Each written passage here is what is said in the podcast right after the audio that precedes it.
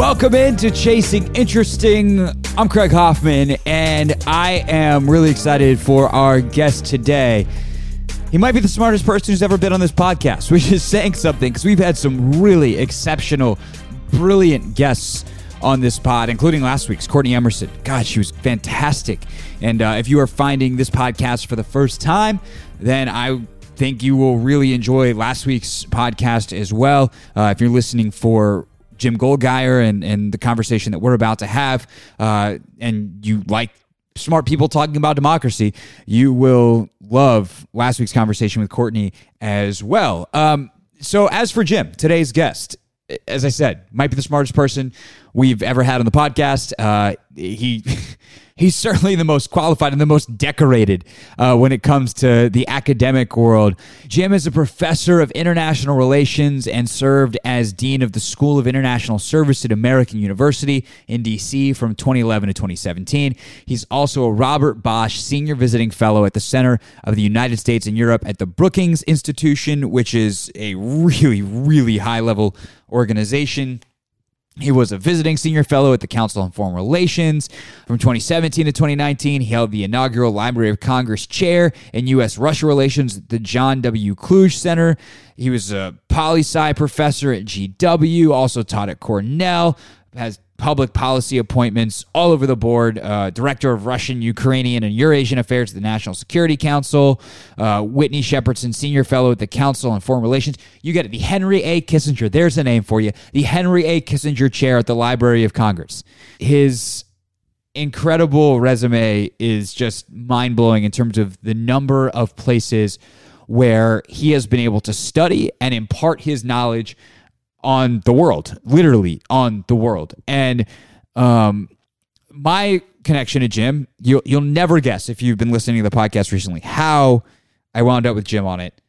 That's right, it was Rachel, uh, my girlfriend who studied foreign policy in college, um, and actually wrote a book on foreign policy in college. Jim was one of the people who looked at the book and helped her edit the book and sat for interviews for the book. And just as a cool story to tell you how cool of a guy Jim is, Rachel hadn't talked to him basically since. And that was eight years ago because we're getting old now. Uh, so that was eight years ago. And she sends him an email and says, Hey, haven't talked to you in eight years, but like my boyfriend hosts a podcast and we think you'd be a great guest. Would you be willing to, to talk to him? Without without any hesitation, without any further information, Jim's just like, Yeah, this sounds great. When when when do you want to go? And here we are. So uh, I'm so appreciative to uh, Jim for his time. Um, to give you a little bit more pointed background on him, besides a laundry list of accomplishments, um, he is someone who studies democracy. And obviously, right now with the impeachment trial, that is extremely relevant. But uh, he, he studies democracy through the lens of America's place in the world. And through the last four years, especially during the Trump era, but really in the last 20 years, and, and going back the last 30 years through the fall of the Soviet Union, America's place in the world has shifted dramatically, up and down. And, and, right now it's in a it's in a lull. Straight up. It just is. And so our ability as Americans to or as an American government, really, um, more than individual citizens. Although I think the actions we take as citizens matter a lot. Uh, things like protests, uh, you know, of the Muslim ban, for instance, early in the Trump years, I think that mattered on a national level. It said the citizens of America do not stand necessarily for what their government stands for. Then obviously we elected a new government, which gives us some standing in the world again, or, or helps increase on some level. But the ability for us to spread freedom and to go to places that are committing human rights abuses and and tell them to stop and have the moral high ground to do that um, depends on how we're acting ourselves here in this country. You can't tell someone to do something. You can't you know you can't be have a, a cigarette hanging out of your lip and tell someone else to stop smoking. And, and that's a lot of what America has been doing because the way we've been acting the last especially four years is insane. And so I wanted to talk to Jim about all of that um, and his academic knowledge, his experiential knowledge uh, of how we got to this point, what we can do about it, and what it would mean to fix it. And so that was the crux of the conversation, especially uh, for me on the heels of reading Samantha Power's book, who the former UN ambassador under President Obama, and her reading about how many things she was able to accomplish with her team and, and, with the US government in terms of their ability to do good in parts of the world. And I referenced this in the interview with Jim in parts of the world that none of us ever heard about. Little things that got done that mattered a lot to the people that were impacted, but really never crossed our radar here in America. So that is a huge, huge, huge facet of this as well, and my desire to talk to Jim. So without further ado, enough blabbing from me. Here's my conversation with Jim Goldgeier, uh, official title, smartest person to ever be on this podcast. Jim, thanks so much for joining me here on Chasing Interesting. Your resume is so incredibly impressive. It is extensively long, which leads me to uh, my first question, which is simply when you introduce yourself to people and try to describe what you do, how do you define yourself in the work that you do? Well, I am uh, an academic first, and I've I've taught at three universities: uh, Cornell, George Washington, and now American University. Uh, but I'm an academic uh, scholar of international relations with a strong interest in connecting my academic work to the policy community and to the broader public. And so I've spent a lot of time over the years at different think tanks in Washington that have allowed me to do that currently uh, at the Brookings Institution. How did you get interested in this kind of work before we get into the work itself? So, the real inspiration was a professor at Stanford. Uh, I was a PhD student at UC Berkeley, but uh, there was a lot of connection between the programs uh, at Berkeley and Stanford. And there was a professor named Alexander George, and he uh, did he had he had spent the first part of his career at Rand, uh, the Rand Corporation in Santa Monica, and then he had gone to Stanford as a professor, and he wrote a number of books in the national security space on different issues like deterrence and coercive diplomacy and you know other issues cold war related issues. And had also done a book called uh, or he did a book it was after i was in graduate school uh, probably in the 1990s at some point he did a book called bridging the gap which was designed to bridge the acad- academic work with what policymakers are interested in. And I, I took a class from him when I was a graduate student, and he just really emphasized the importance of trying to pursue research questions and answer them that might be of interest to people trying to solve actual problems as opposed to just you know writing about theory right philosophy in action, if you will. Um, was there, as you started to do that work, I'm, I'm definitely interested in people who serve the public in any kind of way, whether it's in kind of the advisory role that, um, and that's that's a very loose term, but the advisory role that that you serve, whether someone who is directly involved as a politician, like what is the formative experience that kind of shapes your worldview? Um, and I just I just got done reading Barack Obama's memoir and Samantha Power's memoir in the last month and reading about some of their early experiences and how they shaped how they saw the world and, and how that turned into the way they acted as politicians, for instance, was to me fascinating. For you, as someone who thinks about these issues and for someone who's studied them extensively, was there a formative, um, whether it was something you were studying or, or, or in your own life, that made you kind of form the worldview that you have and you, you bring to the work? So I'll give you two things. One, things that were happening in the world that were important to me, and then one, a major experience that was important. In terms of happening in the world, I, I was doing a dissertation at Berkeley, as I mentioned, uh, that I started at, I started in graduate school in 1984, and I finished in 1990. And I was in a program on the Soviet Union, and that's where the Berkeley Stanford connection came in. There were Stanford professors like Condoleezza Rice who were mm-hmm. involved mm-hmm. in the program and a number of great professors at Berkeley. And so I'm studying the Soviet Union and you know, I basically my first year of graduate school, Mikhail Gorbachev came to power uh, in March of my first year of school in, in, the Soviet Union. And I finished in 1990, right after the Berlin Wall had fallen and the year before uh, the Soviet Union itself collapsed. And so I had been steeped in all of this, you know, Cold War learning, and it was over. Right. and I became obsessed with really trying to think about how do we understand a US role in the world after the Cold War. And, you know, we're still grappling with that 30 years later. So, so I, so that has, that has, you know, really uh, been my, my greatest interest since, uh, since the end of the Cold War and the end of my time in graduate school. Uh, the Council on Foreign Relations runs a program called the International Affairs Fellowship Program. And for academics, it's designed to give you a year in the government to help you understand how government works in a way that you simply cannot just from reading books. Mm-hmm.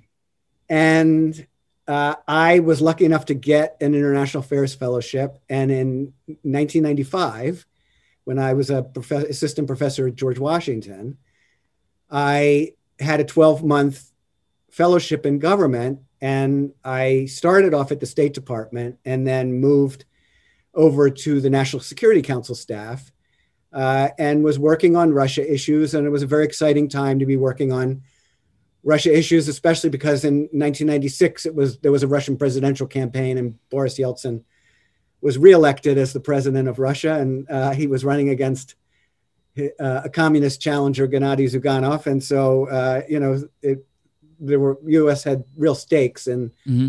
the outcome, and there was a lot of interest. The president was very interested in in that election, and of course, then his own uh, I, I, came out of the government uh, in time for the beginning of the fall semester at the beginning of September. So uh, I wasn't there when when President Clinton was reelected, but I, I, was there through the Yeltsin part. And just being in government that year, uh, working with people, a lot of I worked because I was working on Russia issues. Uh, I was working with a lot of career foreign service officers, both at state and at the NSC. Uh, incredibly you know, I just I just developed an incredible imag- admiration for these career foreign service officers, just so talented, so knowledgeable. Really helped me understand, you know, sort of the inner workings of the foreign policy machinery. And so when I came out of that year, uh, it really shaped the kinds of questions that I wanted to ask as a scholar, and shaped the way I taught. Uh, you know, trying to make sure that I had short policy memo type writing assignments for my students to try to help them.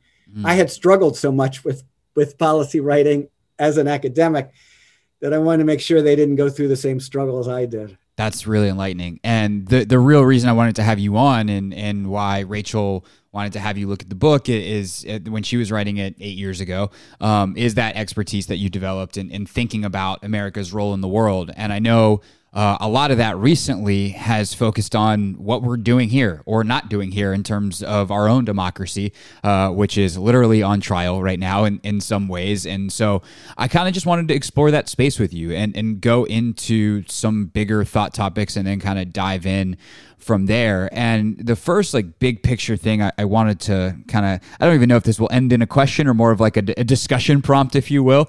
Um, but the this idea of American exceptionalism and that America's democracy is the shining beacon of what it should look like.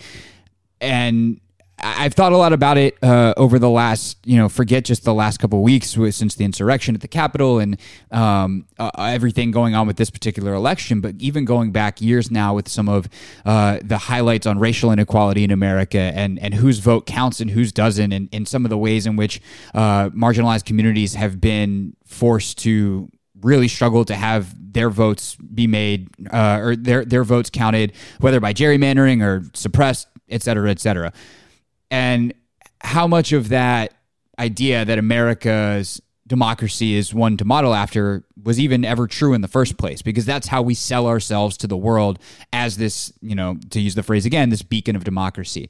So um, i guess my question would ultimately be how much of that uh, was true comparatively to the rest of the world? And and how much have we as a country really kind of been lying to ourselves all along so it's a great question, and it you know it comes back to sort of this you know the end of the Cold War shaping my own efforts in trying to think about these problems because because of the way the Cold War ended, we grew overconfident in ourselves and what the end of the Cold War meant.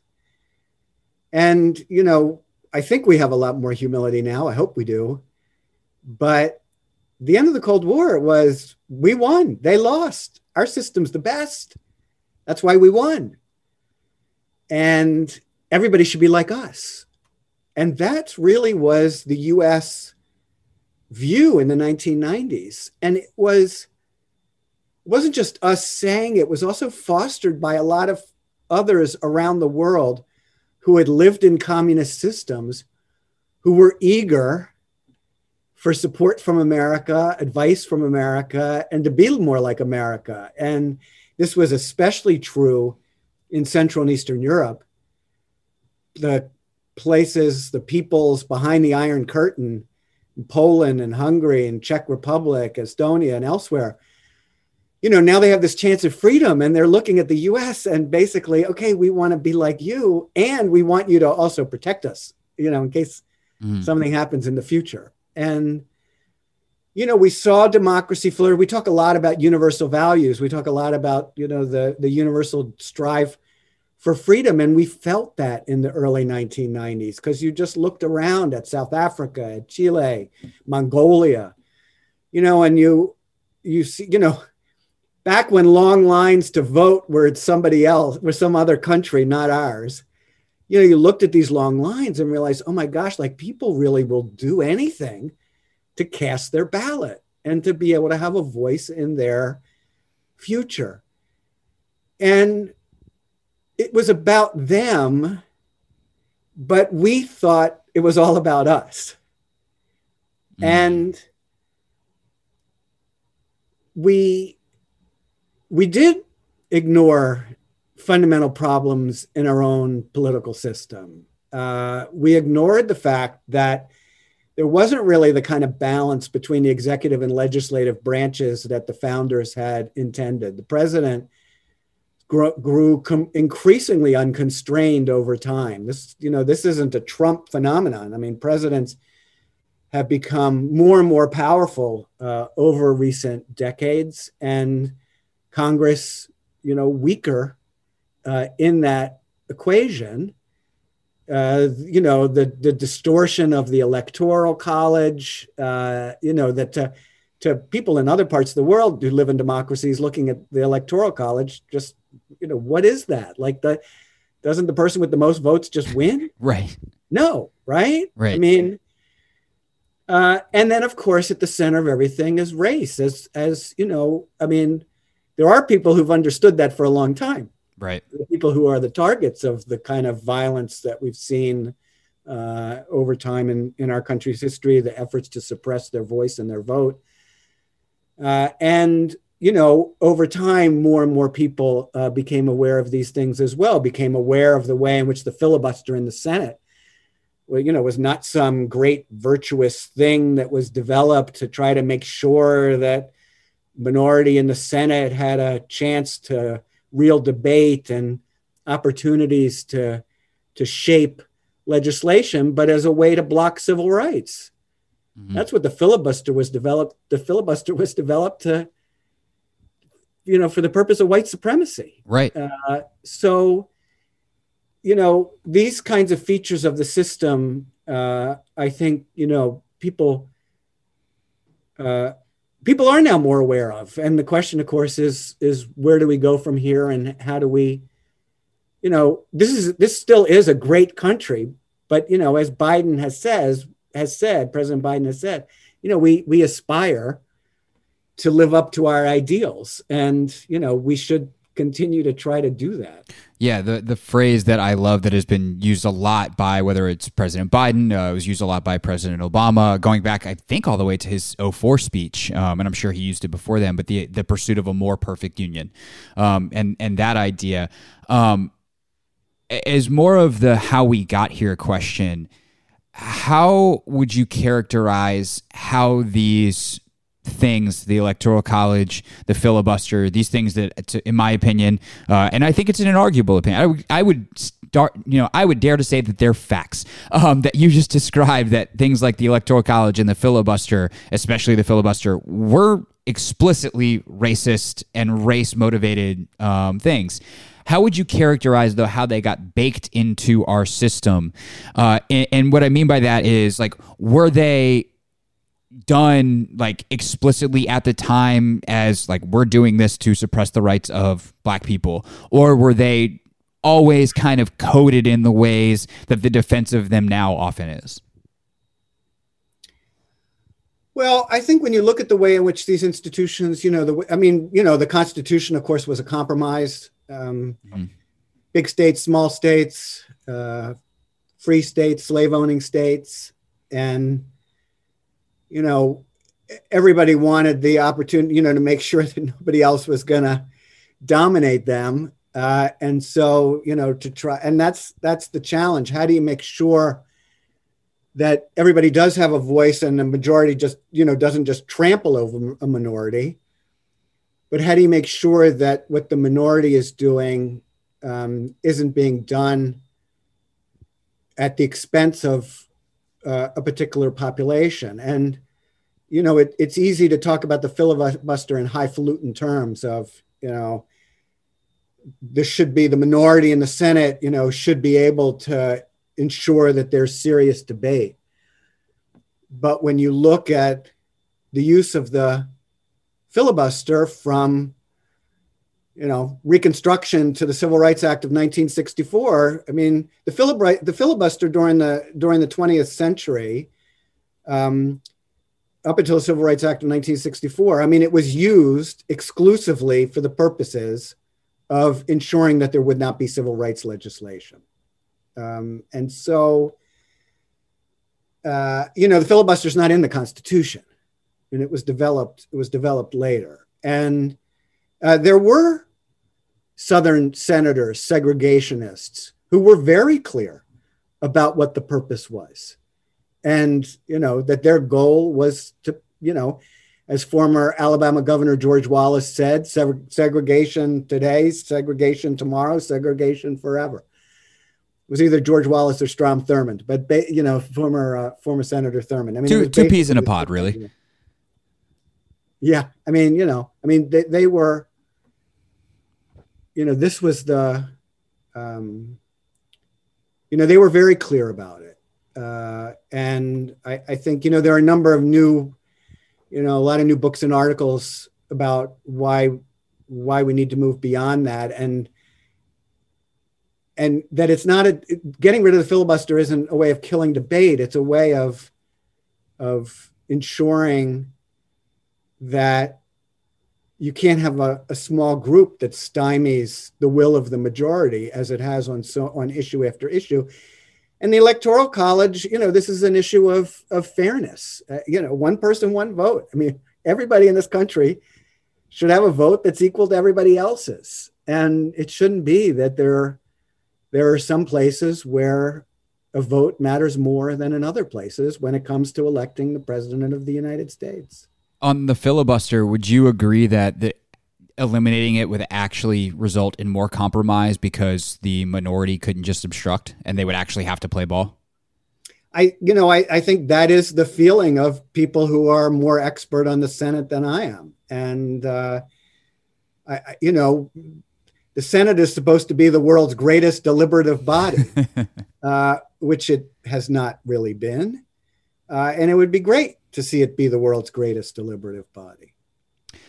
So that then expands out to where American democracy is now, um, some of the light that has been shined on its deficiencies, and how that then plays our hand relative to the rest of the world, or how how our hand plays in the rest of the world. Let's let's take the last really i'll say like the last 20 years and, and, the reason i'll put it the last 20 years is the internet has been gone from something that was being used very minimally by a small group of people to something that is massively available and the spread of information is unlike anything we've ever seen before. So, as we've discovered these things in part because of the internet, those discoveries have now spread around the world. So, over that period, how has America's influence changed, not just because of that spread of information, but because of everything from the Iraq War uh, and how that was seen globally to the different leaders that we've had at the presidential level and in other important posts? How, how would you describe, like, if, if you were to zoom out and look at the trend from, say, 2000 to where we are now? How would you describe that trend of America's influence and specifically its its ability to advance freedom and democracy in the world? Well, we've seen two big things in the last 20 years. First, the loss of legitimacy of the United States in the world due to its own actions. You know, it's sort of own goal after own goal. We, uh, we never were that good at soccer. And just, right, you know, right. really, we should have learned our lesson.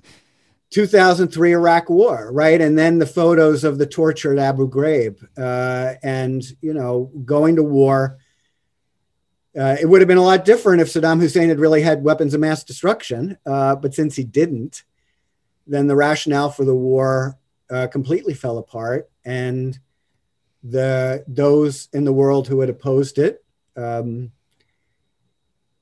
uh, looked at the United States, and uh, it really cost the United States in terms of its legitimacy. That was followed by the 2008 2009 financial crisis if you go back to some period like the 1990s, financial crisis arose in the 1990s. There was a peso crisis, Mexican peso crisis at the end of uh, 94, beginning of 95. Uh, there was, uh, or perhaps the following year, around 1995, there was a there was a crisis, uh, Mexican peso crisis, the Asian financial crisis of 1997, 1998. The United States was the solver of those problems. The United States was the country that solved global financial crises. 2008, to 2009, we caused it. We unleashed it on the world with our crisis, with, with what we had done in our housing and banking sectors and, you know, subprime mortgages and all of that. So legitimacy took a hit. And, you know, it took a hit again thanks to Donald Trump and especially the January 6th insurrection. You know, if you're out there in the world looking at the United States, you're thinking, what is going on there? So that's one, the sort of the, the things we've done to reduce the kind of legitimacy that we had in the world coming out of the end of the Cold War.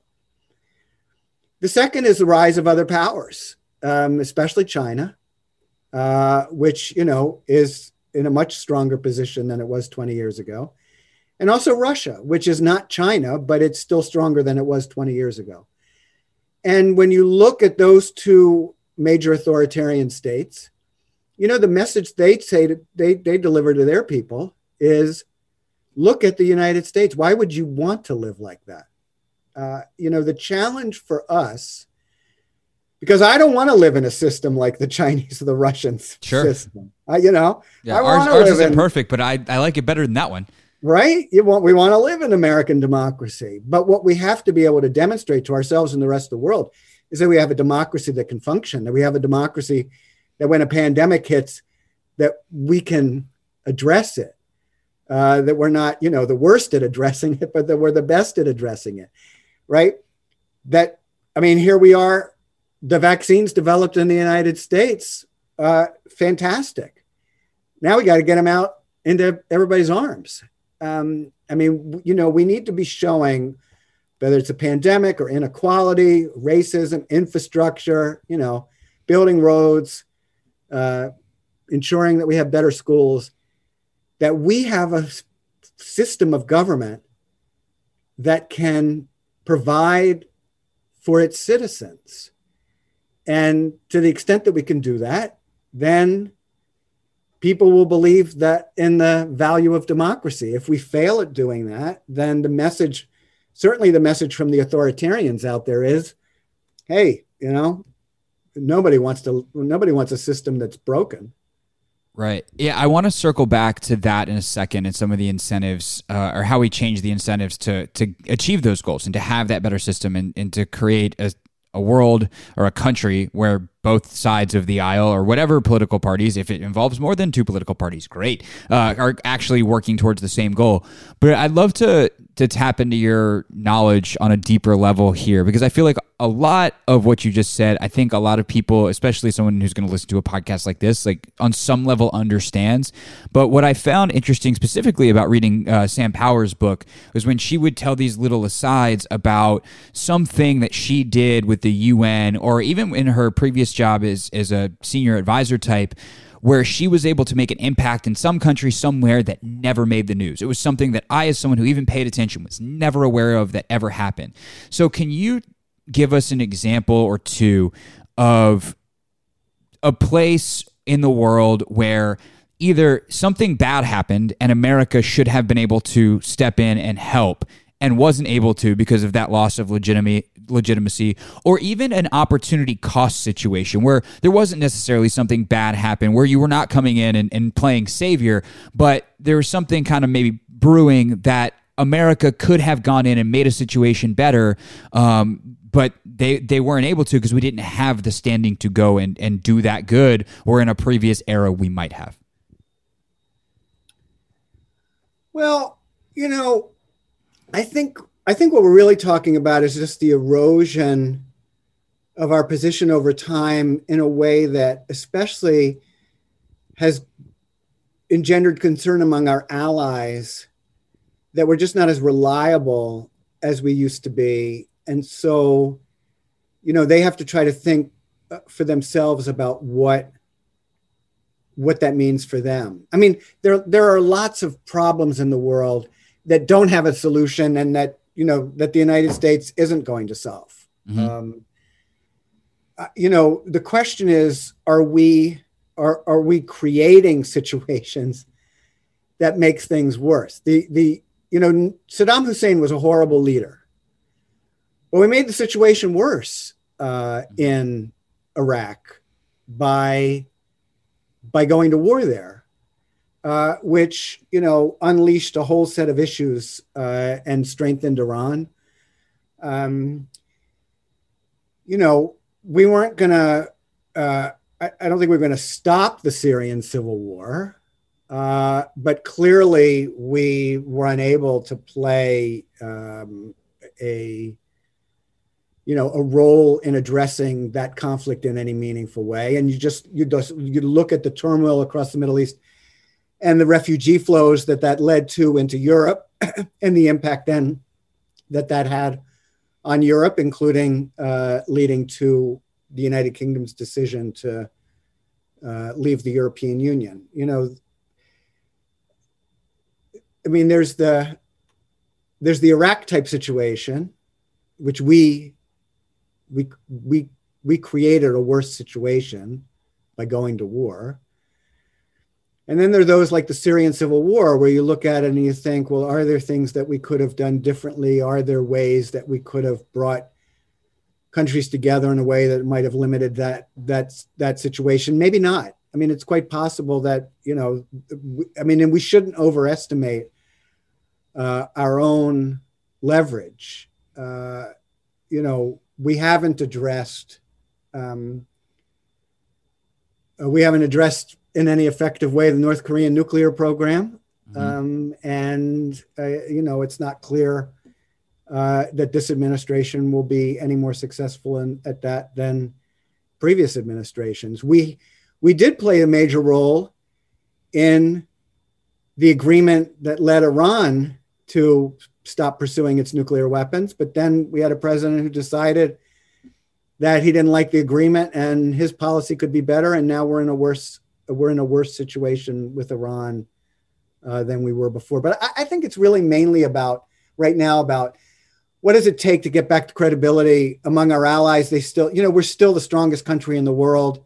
They're still hugely dependent on us.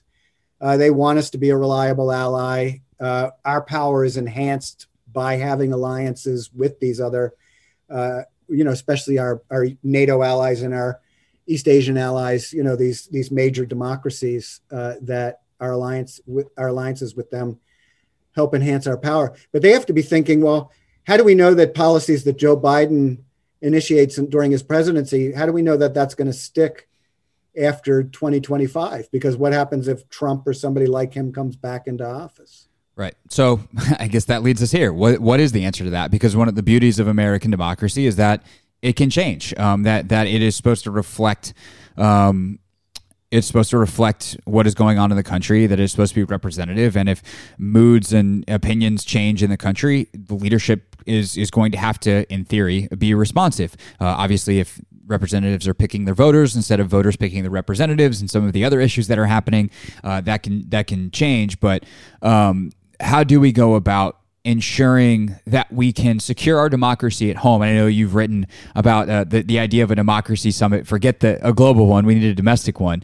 Um, but how do, how do we go about changing, securing our democracy at home and doing it in a way that there is trust built that, okay, yes, we can have changes in administrations, even from party to party without that continuity but still have reliability uh, amongst our allies, or still be reliable to our allies uh, as we move forward? Well, I think this gets back to our earlier discussion about the balance of power between the executive and legislative branches and, and the role of the Congress, uh, which in foreign policy has simply withered over time.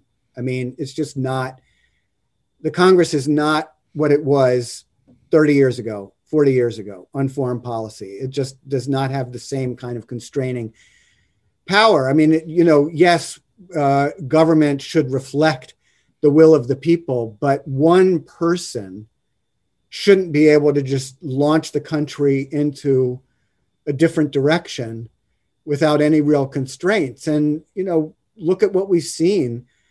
I mean, President Obama signed a nuclear deal with Iran, Paris Climate Accord, um, uh, you know, a Trans-Pacific Partnership economic agreement. Donald Trump came in, forget it, we're leaving all of these things.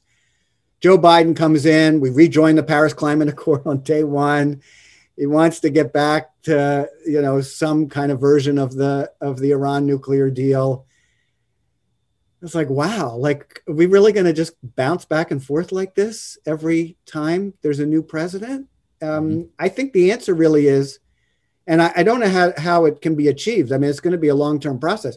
Congress has to be able to come back as a as a serious body in foreign policy. Their oversight function has declined. The amount of expertise has declined. There is a, a small group of, of individuals who were uh, elected in 2018 in the House of Representatives who have national security experience. And, you know, if they stay in Congress over time, they'll you know continue to play a bigger and bigger role. But uh, you know the congress really needs to to engage in oversight engage in uh, you know ha- develop the expertise have the resources to engage with the president on foreign policy. And of course you know they're being able to to pursue greater bipartisanship within congress. You know this we talk about bipartisanship now in the context of well it's the president working with the opposite party in Congress. But, you know, there's a lot that can be done if the two parties in Congress work together uh, to strengthen the congressional role. And I, I think that's going to be critical over time. Yeah. The, the problem in the middle there that you, you identified, though, is like, how does that, how does that happen? And it's just so hard to imagine if you have, I mean, like Josh Hawley might have been Ivy League educated, but I don't consider him a serious person. And if you have Josh Hawleys and Lindsey Grahams and these people that are capable of being serious people, um, but are are seem to have no interest in doing it. And, and I think the Syria example is is a great one because uh, it is very well documented that Obama wanted to do more there, and he decided that was going to be the one where he tried to get Congress back involved in that process. And he goes to Congress, and they say no. Uh, and in many cases, it was purely political because they they feared blowback. And and the worst thing that could happen to a Congressperson or a senator is they're no longer a Congressperson or a senator. So, do you have uh, as as you've study democracies around the world. Like, do you have any suggestions on how we create better incentive structures so that uh, Congress becomes a? I can't believe I'm asking this. This is a real question I'm about to say out loud. How do we make Congress a serious body again? But that's really the question. Well, I I do think at this point in time it comes down to whether or not the Republican Party which is divided and has some individuals who support democracy in the United States and some who do not. I, I, mean, the question is Is the Republican Party going to be a party that continues to support American democracy? I mean, you, I, we just can't continue if one of our political parties is not committed to the basic functions of democracy, and that's full, that's on full display this week. You know, being in the thrall of a cult uh, is not going to get us where we need to be. And you're right. I mean, the worst thing is that there are smart people who are taking advantage of the situation for their own political benefit. And it's a sad thing to say that the worst thing for a congressman or senator is no longer being a member of Congress or a senator. I mean, why is that the worst thing? Like, if you lose, you lose. Mm-hmm. I mean, you know, as long as you stood by your principles. I mean, I realize that's, you know, it's a not very naive sounding thing to say, but would any of us really say that we would stay in a job no matter what? Um, because, you know, I mean, is there any job that's really worth that? Well, especially and, one that's supposed to be centered around service. Especially one that's supposed to be centered around service. Yeah. And it's, you know, it's time. I mean, look, we've seen some members and we should, we should, um, you know, we, we should praise them to the hilt. Uh, those Republicans who are willing to stand up and say, this is not right. This is not the party that I signed up for this is not the party that I want to see going forward, uh, and who are trying to uh, ensure that the Republican Party is not the party that is opposed to American democracy. People like uh, Liz Cheney. You know, I mean, the, these these shouldn't be have to be courageous stands, but they are courageous stands when you when you realize the kind of uh, attacks and and especially you know the thing that I just really marveled at since the election in November. This should have been a huge celebration of American democracy. I mean, here we were in the middle of a pandemic. We had record turnout. We had mm-hmm. more people voting for the Republican and the Democratic nominees for president than we've ever had. And an election in which there was no fraud. Mm-hmm. I mean, we should be celebrating that we pulled that off. And we pulled it off because of these officials at the state and local level. Look at these officials that we've seen in states like Arizona and Georgia. Yeah. Who, you know, they followed the law despite the pressure that they were getting from the president and people in their own party in their own states. And it's pretty extraordinary what they've done and you know it's the thing that should give us hope but the question is like how do we make sure there are more of those people and fewer of the kind of people that would raise their fist and encourage people to go storm the capitol? Yeah. And can the people who are on a on our brave side of democracy we'll call it uh do do those with power on the side realize the urgency of that? And that that is to me one of the biggest questions. And when i look at something like the the for the people act or the, the john lewis voting rights act and realize that there's a hard deadline of getting those in place you know before these 2022 midterms and really before the 2022 districts are drawn based off the census that uh, all of this stuff could be um, seriously up in the air. Because even if there's there's more of us than there are of them. And when I say us, that's not just like Democrats or progressives or liberals or however. I don't. I have no idea how you you identify yourself politically. But those of us who believe that democracy is a good thing. That that's how I define the us in this case. That right. even if there are more of us than there are of them, if their votes carry more weight, ultimately that doesn't matter. So the urgency is certainly there. So I, you've been so gracious with your time. I really appreciate it. So I will wrap up with a, a very simple question uh, and try to end on a high note here with all of the things that we just talked about, what does give you hope? And is or is are you just in an academic reality where you've studied enough and you go, I, I don't, because um, I think that that'd be a fair answer too. Well, you know, it's interesting because um, when people would ask me what I thought was going to happen between the election and the inauguration, I said I'm always optimistic about America. So uh, it was a free and fair election. I was confident that the electors would meet on December 14th and that Joe Biden had 306 electoral votes. I was confident that the Congress would meet on January 6th and certify, and I was confident that Joe Biden would be inaugurated on January 20th as a result of a free and fair election that he won.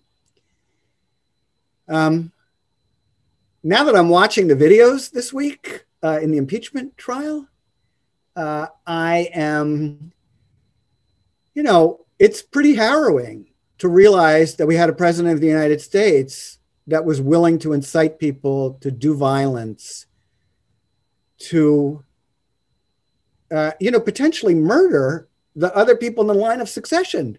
His vice president, the Speaker of the House. I, I mean, it's just, you know, it's very harrowing. But to end on a high note, I still believe the majority of the people want democracy, not what we saw in the mob going into the Capitol. And so, you know, I, it's not going to be easy, and we have to try to address it. We have to try to address the fact that we've got white supremacists, who, you know, in our in our military, in our police forces.